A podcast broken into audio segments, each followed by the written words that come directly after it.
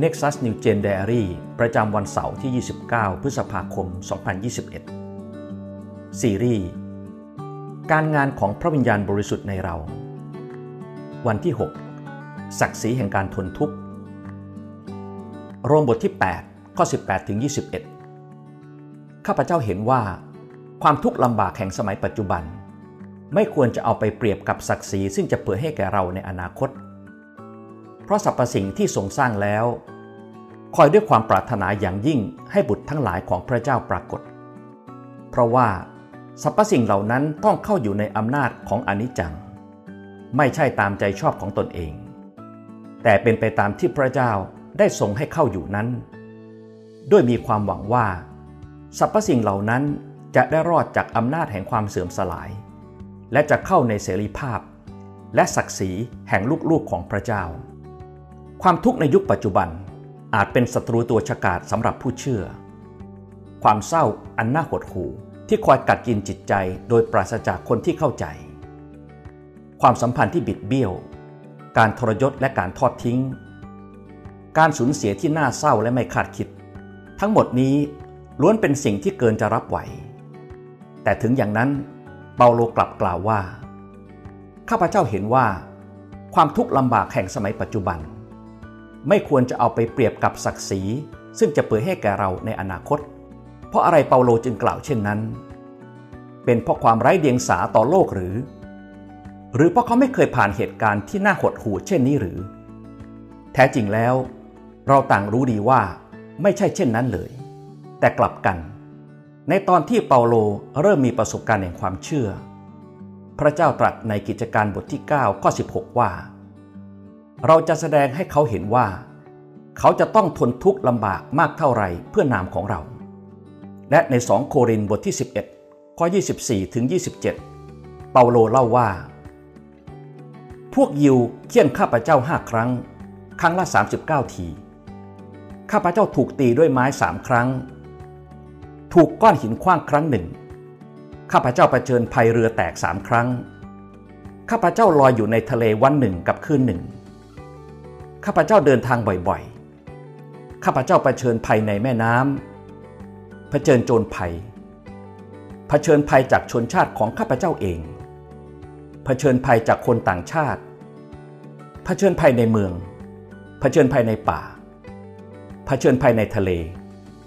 เผชิญภัยจากพี่น้องจอมปลอม ต้องตรากตามและลำบาก ต้องอดหลับอดนอนบ่อยๆ ต้องหิวและกระหาย ต้องอดข้าวบ่อยๆ ต้องทนหนาวและเปลือยกาย เปาโลจึงไม่ได้อ่อนต่อโลกแต่อย่างใด เขาไม่ใช่คนที่ไม่เคยประสบความทุกข์ยากลำบากมาก่อน แต่ถึงอย่างนั้น เปาโลก็ยังกล่าวถ้อยคำที่น่าตกตะลึงนี้ไว้ ข้าพเจ้าเห็นว่า ความทุกข์ลำบากแห่งสมัยปัจจุบัน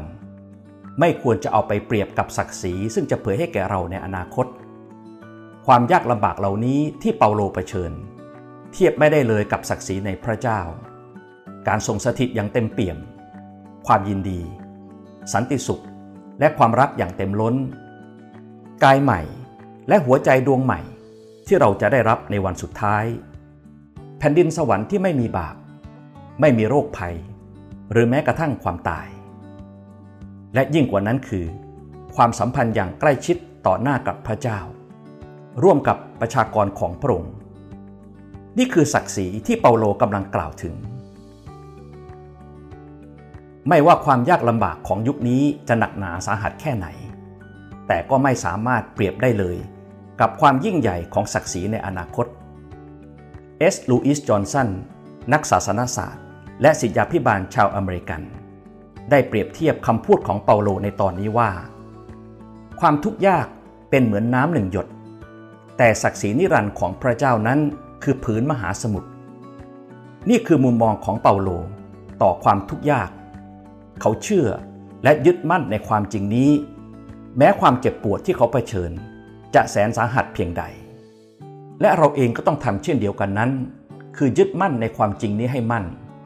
ว่าความยากลำบากในยุคนี้ ไม่อาจเทียบได้กับศักดิ์ศรีที่รอคอยเราในเบื้องหน้า โรมบทที่ 8 ข้อ 24ถึง25 เพราะว่าเรารอดโดยความหวัง แต่ความหวังในสิ่งที่เราเห็นได้นั้นไม่ได้เป็นความหวังเลย ด้วยว่าใครเล่าจะยังหวังในสิ่งที่เขาเห็น แต่ถ้าเราหวังว่าจะได้สิ่งที่ยังไม่เห็น เราจึงมีความอดทนคอยสิ่งนั้น สิ่งที่ต้องใคร่ครวญในวันนี้ อะไรทำให้เปาโลยังมีความหวังในการดำเนินชีวิต แม้ต้องเผชิญความเจ็บปวดมากมาย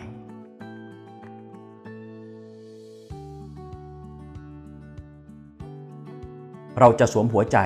และมีมุมมองต่อความทุกข์ยากที่เราเผชิญในทุกวันนี้ได้อย่างไร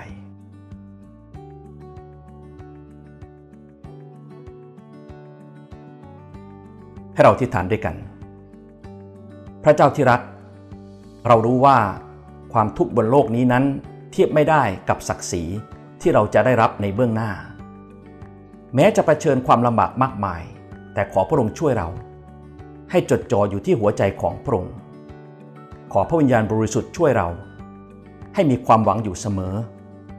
แม้ในเหตุการณ์ที่ยากลำบาก เราขอพระองค์เป็นกำลังให้เรา ในการสู้ทน และสร้างการเปลี่ยนแปลงในโลกนี้ ไม่ใช่เพื่อเกียรติของเรา แต่เพื่อหัวใจของพระเจ้า และแผ่นดินสวรรค์ที่จะมาถึง ขอพระเกียรติทั้งสิ้นเป็นของพระองค์ เราอธิษฐานในนามพระเยซู เอเมน